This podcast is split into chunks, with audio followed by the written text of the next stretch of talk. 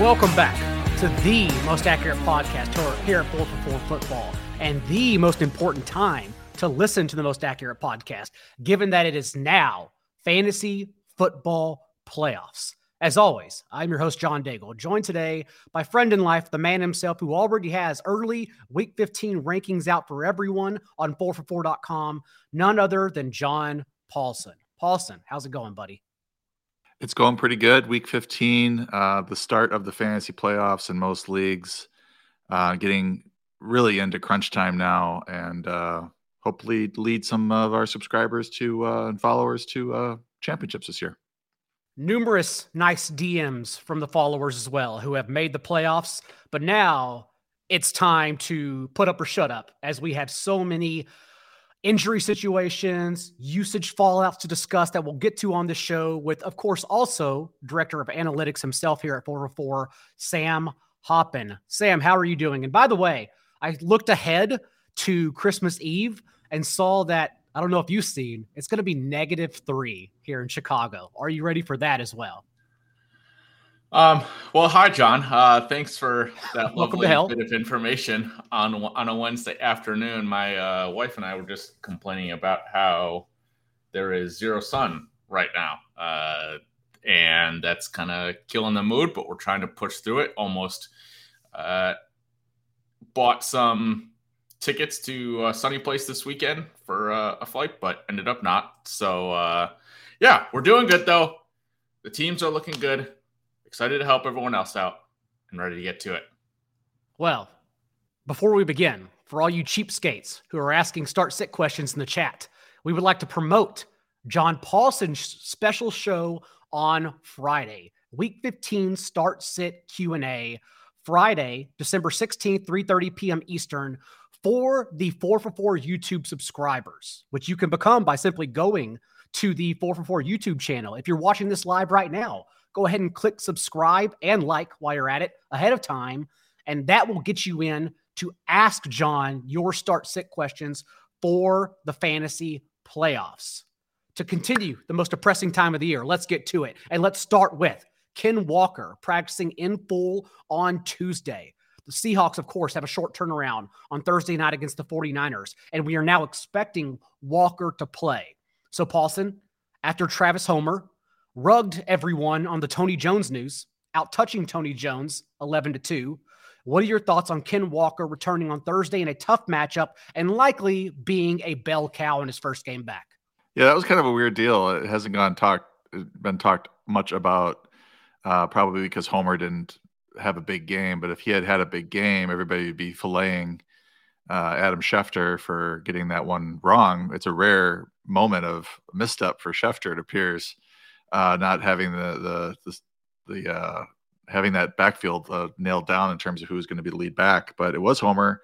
Uh, he didn't do much. The Seattle running games kind of struggled lately, uh, and I'm not super optimistic about Walker uh, this week coming back off of injury against the the 49ers. They're averaging 3.28 yards per carry allowed to the running back position, just 58 yards on average rushing allowed to the running back position this season. Uh, just not a whole lot of fantasy points available to running backs against the 49ers. It's one of the hottest defenses in the league. Uh, so he's more of a low end RB2 for me this this week, whereas he was uh, in the midst of the uh, RB1 rankings uh, when he was much hotter uh, in the mid midseason. The running game was going a lot better for the Seahawks.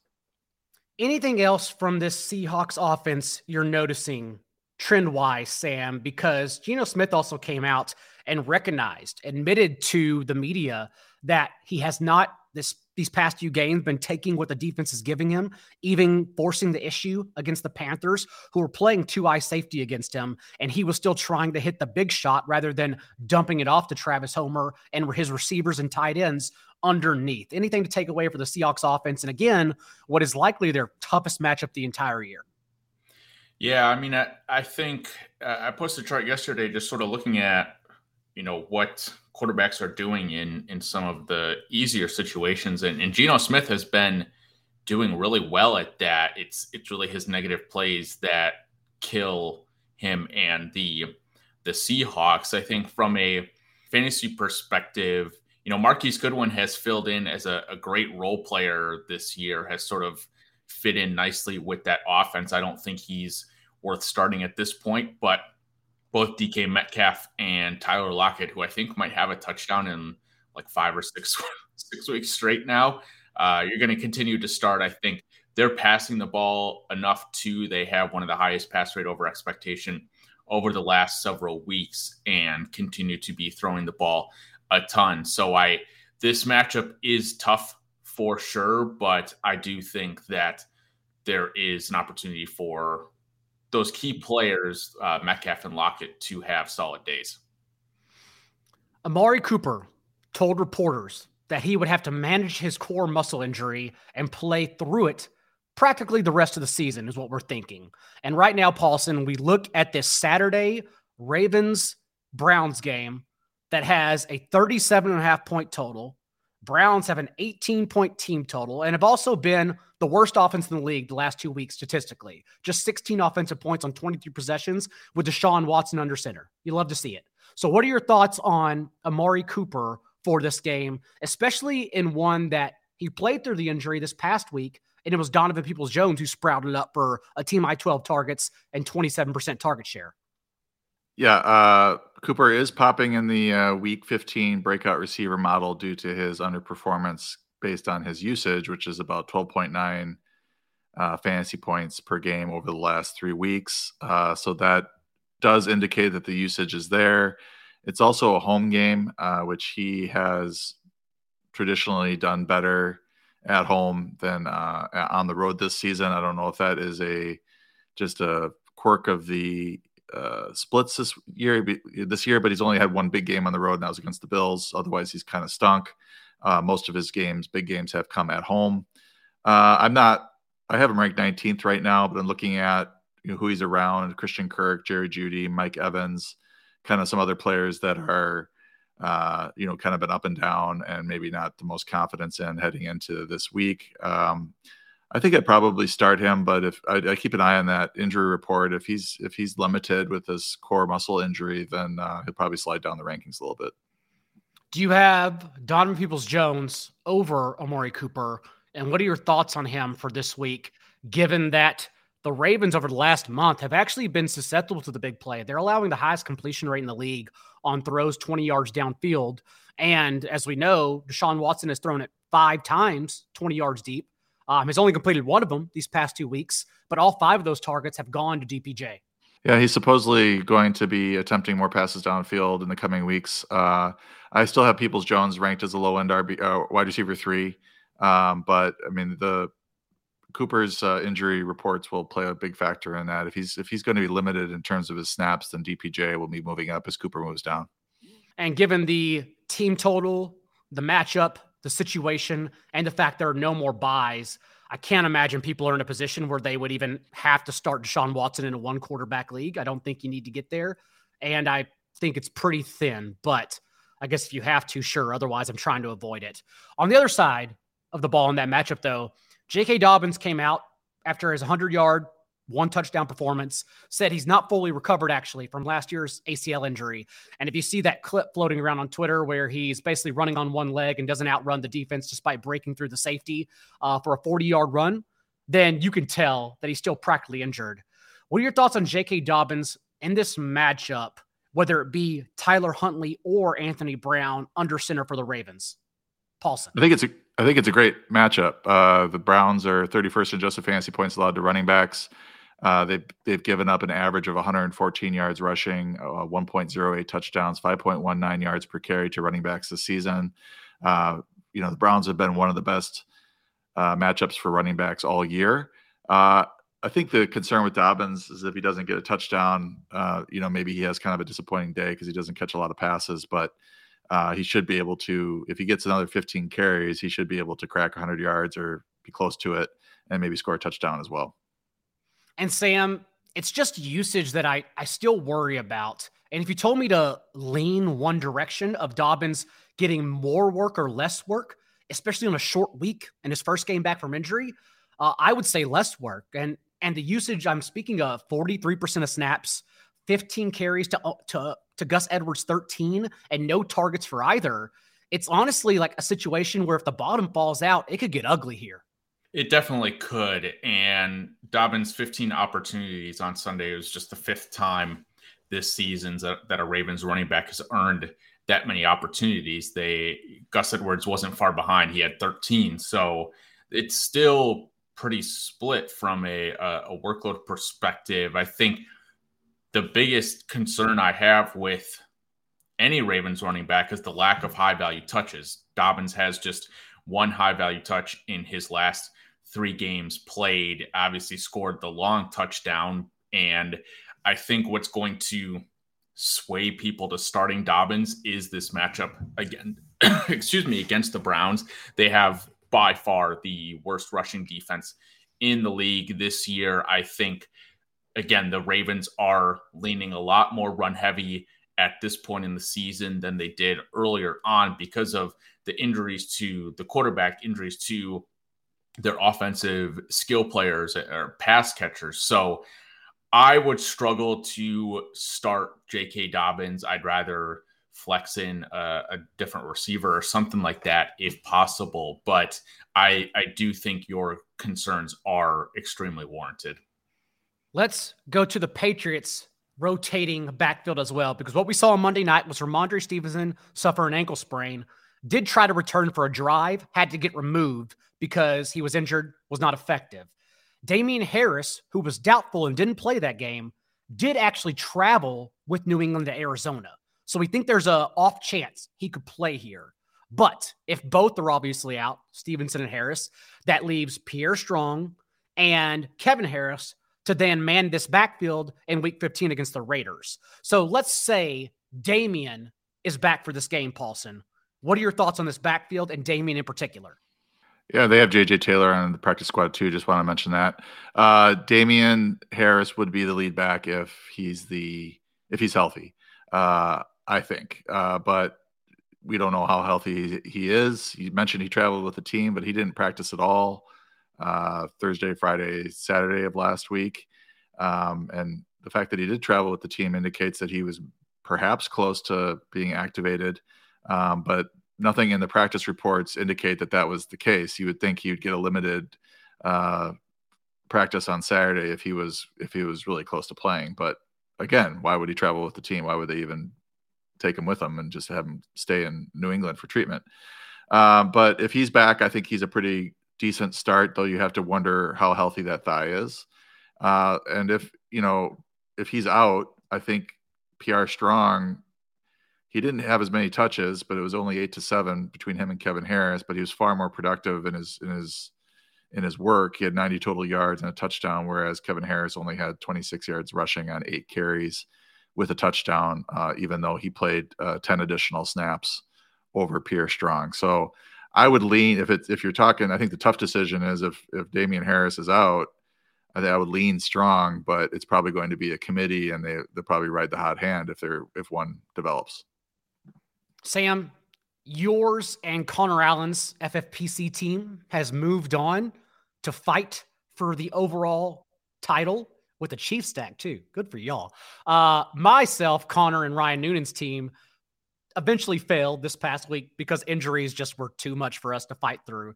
Nonetheless, if you are in a situation in these deeper leagues where it's just Kevin Harris and Pierre Strong available and a good spot against the Raiders, what are you doing in these deeper leagues with this backfield?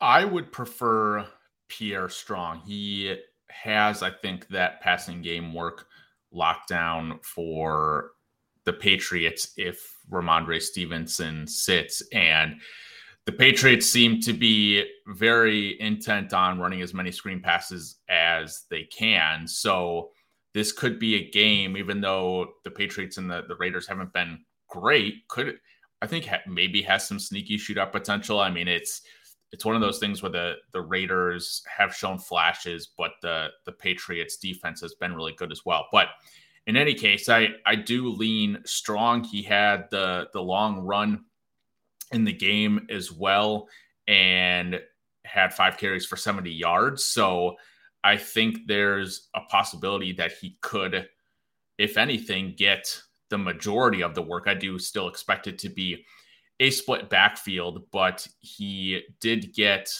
41% of the team's third down snaps and three of the five red zone snaps as well. So I would lean Pierre Strong over Kevin Harris at this point. Yeah, I would just add that. Can I just add that the uh, the Raiders have given up the most receiving yardage to running backs this year. So the, the point that Sam made about the the passing down work uh, does does work in Strong's favor.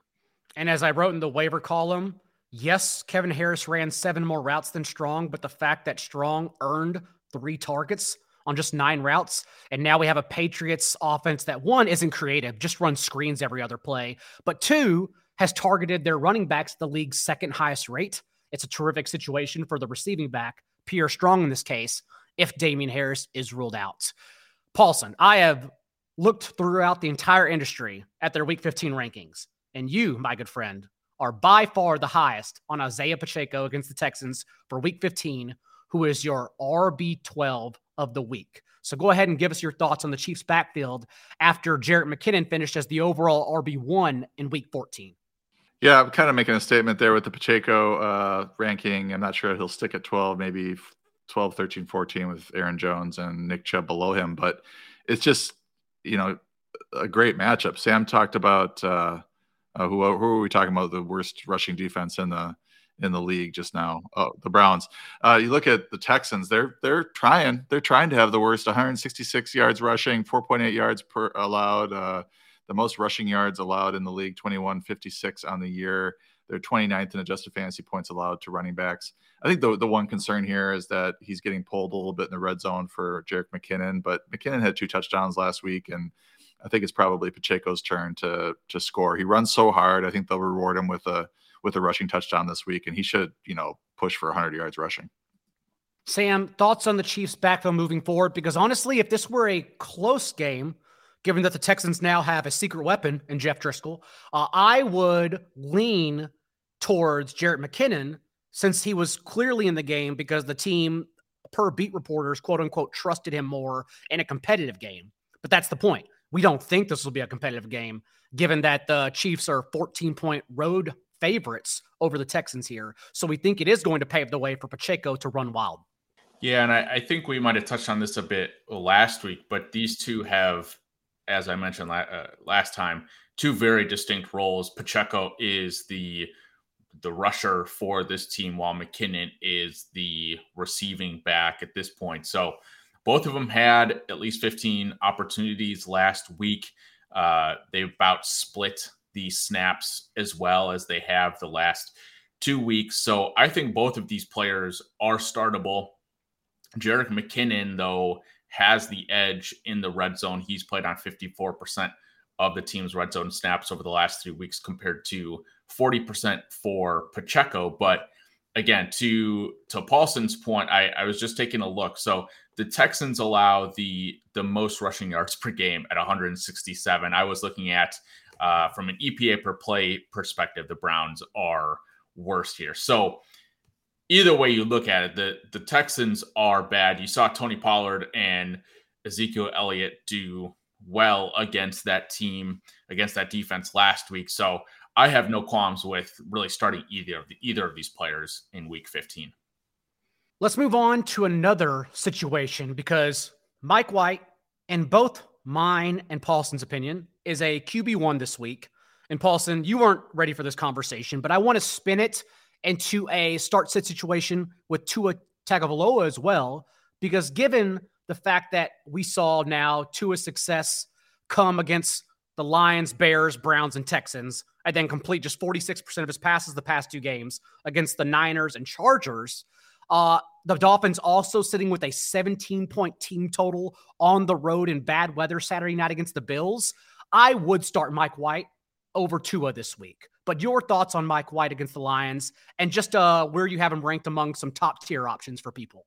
Yeah, I mean, Mike White's health is a, a question mark. Uh, the ribs, he took a really tough shot to the ribs, as most of us have seen. Uh, really amazing that he came back and was able to play. So, Uh, it does appear that he's going to play, but they're I mean, they uh, they still are kind of talking about it as if he's not certain to play. So that's just something to monitor as we get. Maybe we don't rest. take everything the player says into account, but he did say he's ready to go. So whatever that means.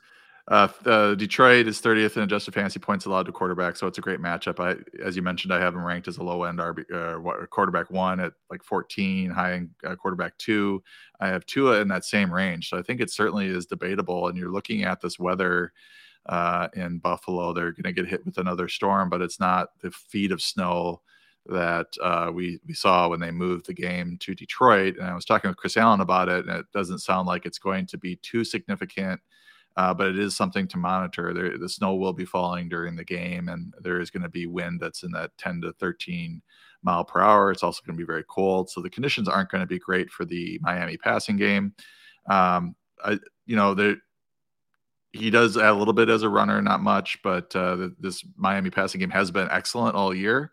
Um, and then you're comparing that to to the Jets, where um, you know Mike White, you know, has a lot of uh, enthusiasm around him, um, but when you look at his overall numbers so far, I think he has uh, three passing touchdowns in that first game. His first start, he has two interceptions uh, in his second, and then I don't think he did either touchdown or interception last week. He did rush for a touchdown uh, against the Vikings, I believe. So it's not like he set the world on fire. Uh, it, it, would be a matchup play for me with White. Uh, the the pass attempts have been there for Mike White. Uh, you know, they've been a kind of a run oriented team uh, with Zach Wilson under center, but they've been kind of featuring White a little bit more in the passing game. Um, and then you could see a scenario where the Lions offense can keep up and can score a little bit on the Jets. I'm not so sure uh, that this Lions uh, offense is built to to score uh, on the road against the Jets, but we will see. Uh, maybe there's a sneaky shootout aspect here. The Jets defense is just playing so so well lately. Uh, whereas the Bills, um, you know, you could see a shootout in that game too. You also could see a really low scoring game with the weather. So it's it's a tough call. I would just keep and monitor the the rankings throughout the week as uh, you know as we get a little better handle on the weather. I would just note Jared Goff two touchdowns at home compared to, to no 20 touchdowns at home compared to just two in five games on the road this year. And Detroit, of course, has allowed five top five finishes to quarterbacks in their last seven games, including three overall QB1 weeks. I will be starting Mike White over Jared Goff personally, given the matchup as well. I want to I want to spin this though to Elijah Moore conversation. Everyone wants to get their licks in here, no big deal. Sam, let's go ahead and start with you for the Jets wide receivers overall. It's Elijah Moore getting the hype, of course, but we still have Garrett Wilson being the number one receiver on this team. What are your thoughts overall here for Jets wide receivers?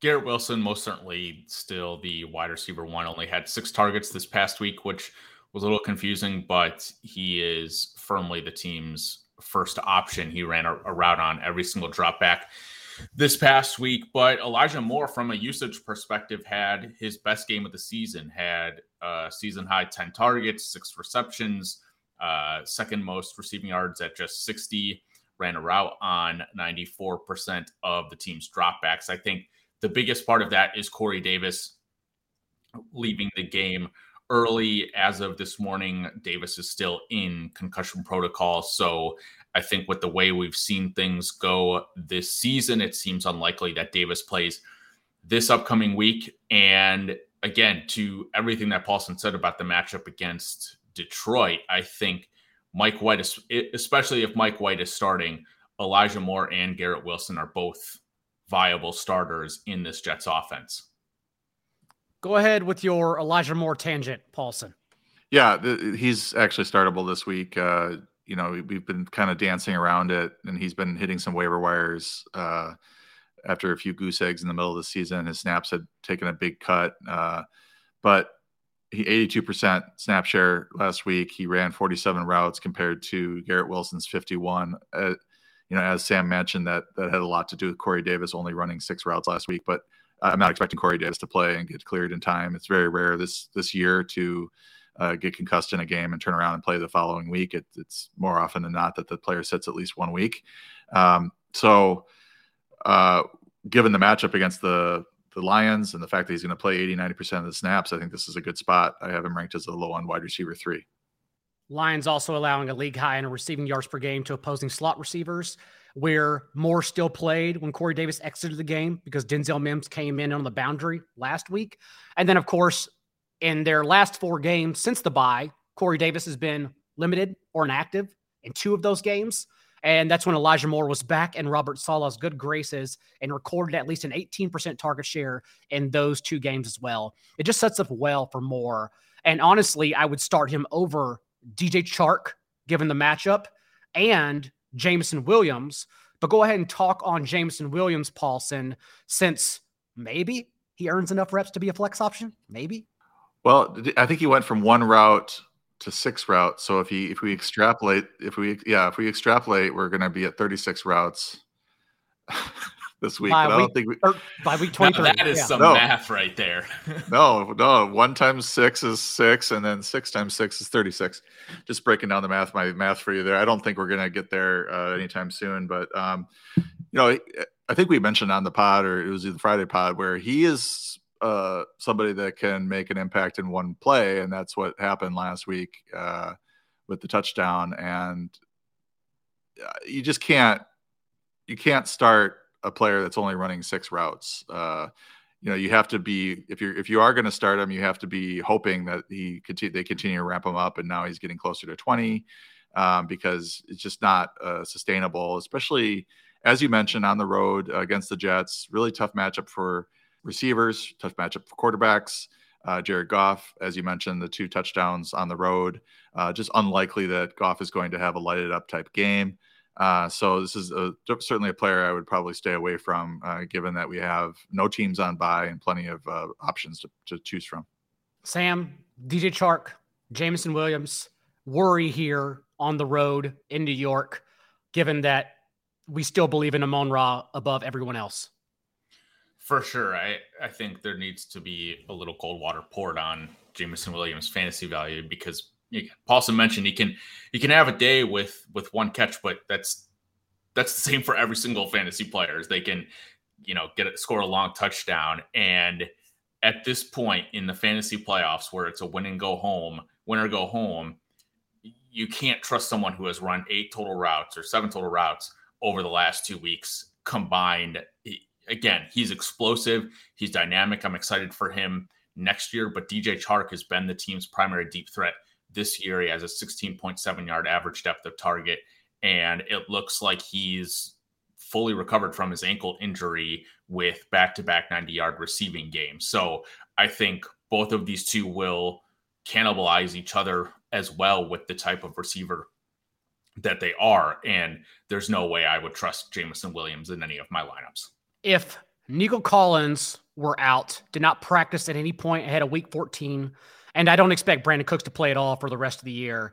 Uh, I would also start Chris Moore, who was basically used like Davante Adams, like 52% of the team's receiving yards, 40% of team targets, 38, uh, four, no, 39% of the team's air yards. I would start Chris Moore also over these Lions receivers, uh, other than Amon Ra St. Brown this week.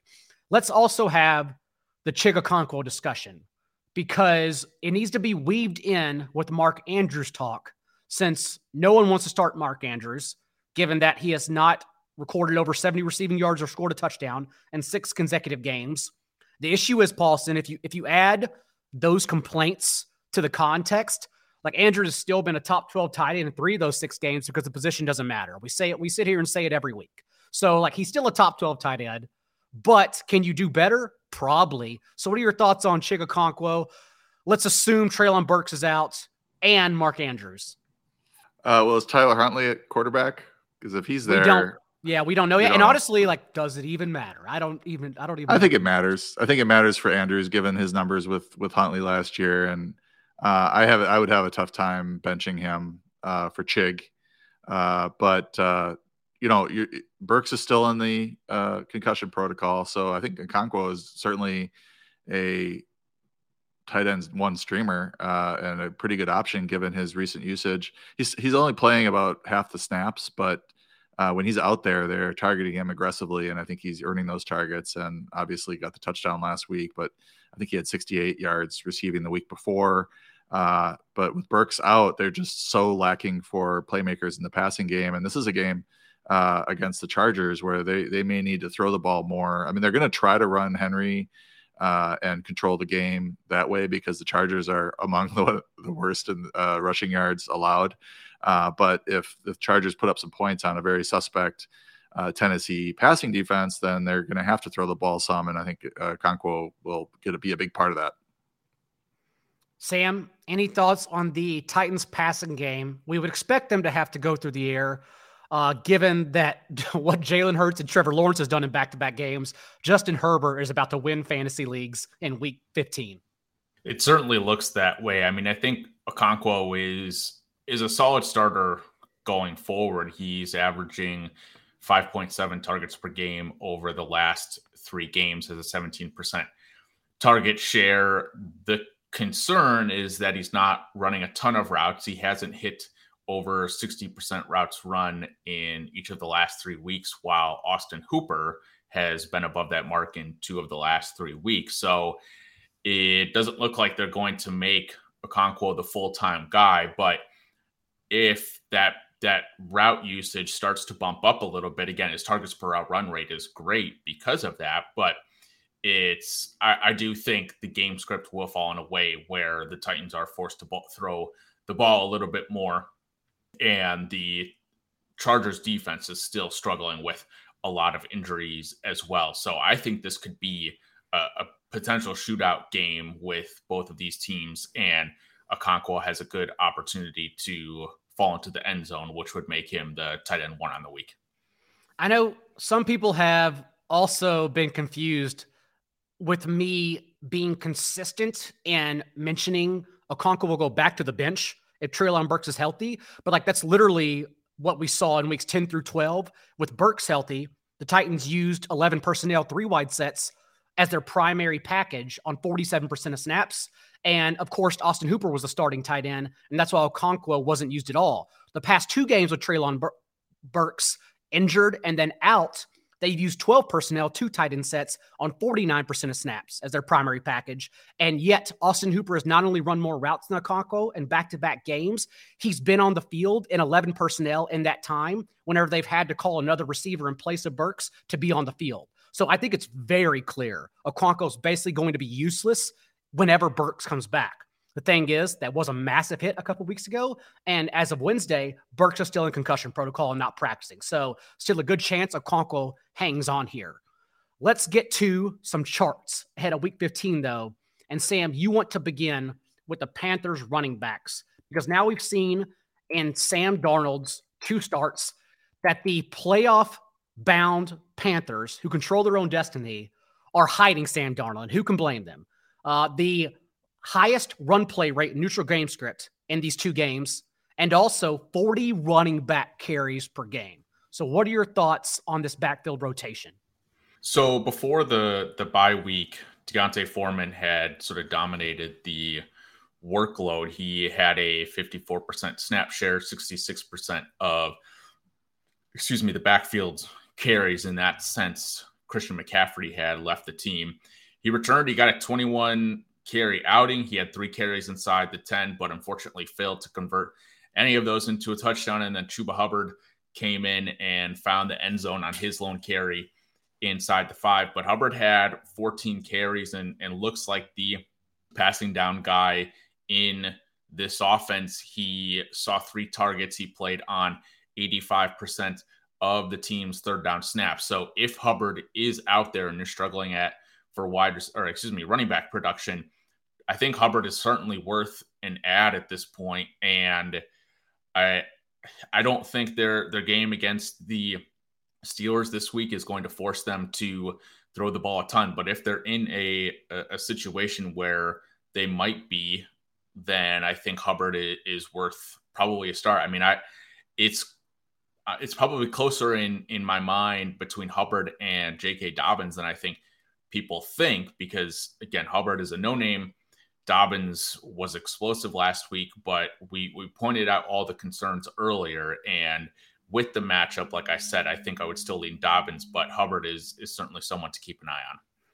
And the Panthers are favored by nearly a field goal in this game over what will definitely be Mitch Trubisky under center, given that it was Kenny Pickett's second concussion in the last two months. And I've been arguing, Paulsen, that Hubbard has the higher floor, like Sam mentioned, over Foreman, uh, given that Hubbard has at least a 9% target share in two of his last four games with Foreman, whereas Foreman hasn't even reached a 7% target share in any of the last month with Hubbard. But at the same time, Foreman has the higher ceiling because he has 10, seven touches inside the 10 yard line to just Hubbard's two in that time. Yeah, I, I think this is a tough backfield because they will go hot hand. So whoever's doing well tends to get fed, and that could be Foreman next game. Uh, he didn't have a good game last week at all compared to to Hubbard, and given the matchup, it was really disappointing.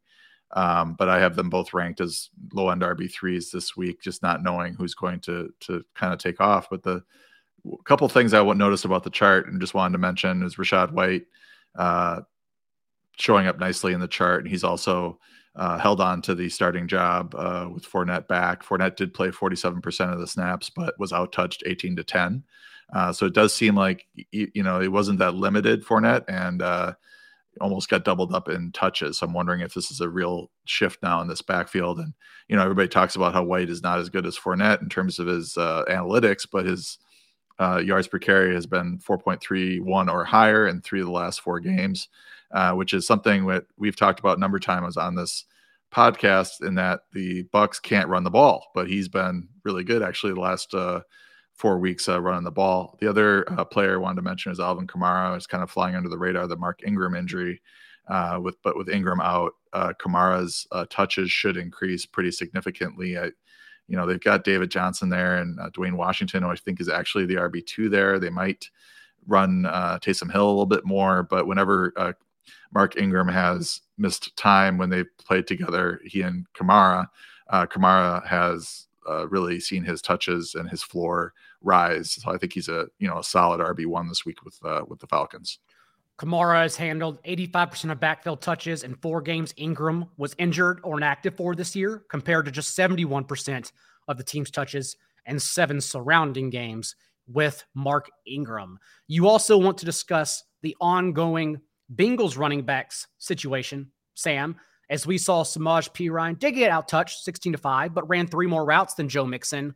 And honestly, given the statuses of Tee Higgins and Tyler Boyd, I do think Samaje Perine hangs around as the team's second, third best receiver and uh, does offer flex value for deeper leagues, like if you're that desperate and snuck into the playoffs.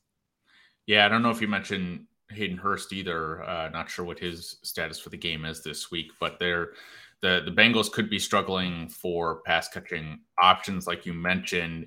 Mixon returned to a 57% snap share compared to just 38% for Samaje Perine, but Perine did have uh, two more red zone snaps than Mixon and got the lone carry inside the 10. And they were both even in high value touches on the game. We've seen the Bengals want to use Perine as the pass catching back, and in most of their two minute drill drives, it's it's Perine who's on the field instead of Mixon. So I think with the way this offense is going, and again they're good enough, I I think that Perine is worthy of being started as a flex option and is someone I would most certainly. Again, I don't want to keep going back to Dobbins, but I'm I'm sure he's on the minds of a lot of people, I'd probably rather start Perine over Dobbins at this point. Any thoughts on the Bengals offense without, I'm assuming, without Tee Higgins and Tyler Boyd this week? Tyler Boyd, who I think is going to miss the next two games. I think they, I think both players have some upside as receivers, but Perine has been the better, I guess, fantasy receiver among the two between him and Mixon. But the thing that I noted was that Mixon's 58% snap rate was his lowest in any non-injury game this season. So they did seem to make a concerted effort to get Perine on the on the field for at least another series than you know what he's been seeing with Mixon healthy, which does give him a bit more flex value. And we've we've seen him have big games even with Mixon healthy, um, at, specifically as a receiver. So uh, there is some upside there given the, the all the injuries in, in Cincinnati. Sam, you also want to discuss, we talked about earlier, the Browns wide receivers, but you have a chart that goes more in depth on that situation. Yep. So Paulsen mentioned earlier that the offensive coordinator for the Browns, said he sort of wants he wants Deshaun Watson to throw the deep ball more often. If you have the lovely Fantasy Life app, you would have known that several hours ago as well. But the the best part about the Browns right now is that they're one of the more concentrated passing attacks. It's really just Amari Cooper and Donovan Peoples Jones as the only two wide receivers. They're the only two who have run a route on at least 55% of the team's dropbacks this season and who are averaging more than three targets per game. I mentioned last week that the Browns had a negative 17% pass rate over expectation in their win against the Texans. It was at negative 2.2% this past week. So still negative, but uh, I guess a step in the right direction for these pass catchers. And David Njoku's been playing well as well. So he's been involved. But I do think that Amari Cooper and Donovan Peoples Jones can be flex worthy options going down the stretch here with uh, assuming that Cooper is healthy and playing. Any thoughts for what people are doing with the Browns wide receivers beyond this week as well, Paulsen? Since coming up, yes, they have the Ravens this week, but also the Saints the following week. Yeah, I mean, I think the Deshaun Watson uh, era has not gotten off to a great the greatest start in Cleveland, and you know he did throw for over I think it was 275 uh, game two went a little bit better in terms of what you're expecting from a, a pa- an NFL passing attack, and I think he's going to get there. He he has a history of being a top five fantasy ba- uh, quarterback, so um, I think it might take some time to to shake off the rust, maybe more than some of us thought that he you know he thought he would come right back in and, and be a, a QB one, but you know, as you mentioned this week, I would not feel great about starting him against the Ravens. This looks like it's going to be a, a low scoring game. Uh, but it, it, they are showing some willingness now to throw the ball a bit more, and especially when they do fall behind like they did uh, with Cincinnati, that they were willing to kind of cut loose and, and get away from the very run heavy, one heavy, run heavy ways. So I think that does bode well for Njoku, Cooper, and Donovan's Peoples Jones in the long run. And finally, Sam, you want to discuss the Rams wide receivers from Baker Mayfield, who recorded 61% of his passing yards on the last two drives. I attribute that to the Raiders being the worst team in the NFL, not to anything he did. I I can hear the inflection in your tone that you're not super excited about this, and people should not be excited about the Rams receivers either, since Cooper Kupp and Allen Robinson both were, I guess, sort of ruled out for the year. Tutu Atwell, Ben Skowronek, and Van Jefferson have 16, 14, and 14 targets respectively it, it's just too dispersed. Uh, and I don't know how Baker Mayfield won Offensive Player of the Year just based on one good drive alone. I I just think again with it being spread to being too spread out and this team just not having any consistency whatsoever, you can quickly dismiss anything that has happened with the Rams in the past and going forward. They're definitely a joke, but honestly, like in deeper leagues, if I had to choose one, like at least we've seen, well, we saw nine targets on the third most routes for Tutu Atwell this past game from Baker. But not only that, he has six carries the past two weeks, and he was reportedly pulled into like running backs and tight end meetings and practice this these last few days because they're trying to like get him more concerted targets and teach him the offense more. So if I had to choose one for deeper leagues, I'm actually leaning more on Atwell than Van Jefferson, who was on the field for a route on 100% of dropbacks this past game. Well, Skowronek had seven. Is it Skowronek? I don't know how to pronounce his name. Seven uh, for 80. Skowronek. Skowronek. He had seven for 89 and eight targets, which is pretty nice rapport, uh, pretty good usage. But I mean, I think he'd be a PPR deep league only flyer. I think Atwell is interesting. He had the two carries for negative five yards, so he did at least have two carries. They're trying to get him the ball in the running game. Uh, led the team in uh, targets, which I think is the key. Nine targets, five for fifty, uh, and then Van Jefferson obviously got the headline because he uh, caught uh, the touchdown, but he only had four targets. Um, I think Van Jefferson, you know, I think coming into this year, the general consensus was that he was probably the best of these three. Um, but you know, right now we're looking at a very spread out uh, passing game. Uh, we're not exactly sure uh, who Mayfield's going to favor. But if you if you're if you're looking at next week's game uh, or next week's box score, and uh, Skowronek and uh, Atwell are both you know seven plus targets, then it might be start uh, might start pay attention to those guys as potential PPR fill-ins in deeper leagues. But I think a lot of you know people that are still playing at this point don't need to be looking at these players at all. Ben Skowronek, the most I want to min cash this showdown slate player of all time. Also, Baker Mayfield and the Rams, seven and a half point dogs in the tundra of Lambeau on Monday night. So, nothing to get excited about yet again. Paulsen, what else do you have coming out for the people at four this week? Well, sneaky starts. Got the podcast on Friday. As you mentioned, I'm uh, doing a uh, q&a with our youtube subscribers but you have to be a youtube subscriber to 4for4 football uh, at 3.30 eastern 12.30 pacific. I guess i'll be looking at my rankings and answering start switch sit questions for a half hour. I've also got our ama on our subscriber discord on thursday. Do that every week for about an hour depending on how many questions i get there. Uh, but yeah just getting ready for week 15 the concurrent cheap stakes in the chat right now should go ahead and hit like and subscribe before they join your friday q&a sam what else do you have on the site for everyone Hoppen to Conclusions was out this morning. The breakout article coming tomorrow, as always. Plenty of charts on the Twitter feed, and that's it. We only got two more two more of these shows left. The season's flying by. No complaints. I will be back with TJ Hernandez on Friday. People mentioning what are we doing about the Saturday games, and we will be opening the show with Saturday games, and also have DFS articles on the Saturday slate for everyone, discussing in depth more for both DFS and redraft purposes. That Lions Jets game we mentioned, but also Browns Ravens, how to attack that. And then, of course, what I think is is a terrible game between the Dolphins and Bills, much more than a lot of other people think. But we'll go in depth on the offensive situations on Friday, 6:30 p.m. Eastern, where I think I'll be recording around Chris Allen's poker night. I don't know. There's a lot of moving pieces here for Week 15 playoffs. So until then, we'll see everyone. Thank you for joining. And remember, be a little bit kinder than what required.